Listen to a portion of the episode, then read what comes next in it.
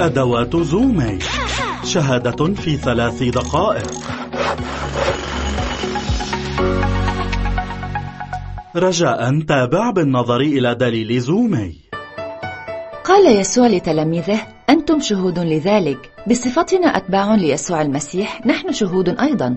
شهود نشهد عن تأثير يسوع الذي أحدثه في حياتنا. تدعى قصتك عن علاقتك بالله شهادتك. لكل إنسان قصة. اختر شخصا أو شخصين لتتدرب معهم ثم اختر خمسة أسماء من قائمة المئة اسم. تأكد أن تختار أشخاصا من ضمن خانة غير مؤمن أو حالته الروحية غير معروفة. تدرب على تقديم شهادتك. قصتك عن يسوع.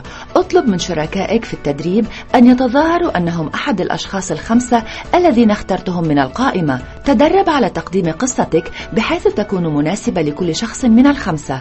يجب أن تكون قادرا على مشاركة شهادتك في حوالي ثلاث دقائق. ثمة طرق لا حصر لها لتشكيك قصتك وصياغتها. إليك بعض الطرق الناجحة مع الآخرين. شارك بتصريح بسيط عن السبب الذي دفعك لأن تقرر أن تتبع يسوع. هذا الأسلوب ناجح حين يمارسه المؤمن الجديد. شارك قصة قبل وبعد أي ما كانت حياتك عليه قبل أن تعرف يسوع وما صارت عليه الآن.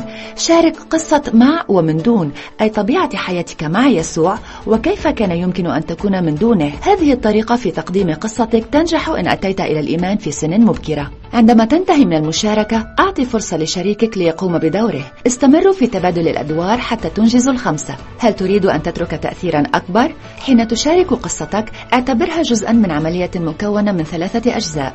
قصتهم اطلب من الشخص الذي تتكلم معه أن يشاركك عن رحلته الروحية قصتك ثم شارك شهادتك وصغها بحيث تتكلم إلى تجربته. قصة الله. وأخيرا شارك قصة الله بطريقة توضح ارتباطها بنظرة الشخص الذي تكلمه وقيمه وأولوياته.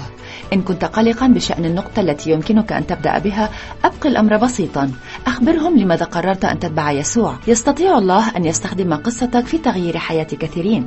ولكن تذكر أنك أنت من ينبغي أن يحكي هذه القصة. شهادتك في ثلاث دقائق أداة أخرى من أدوات زومي.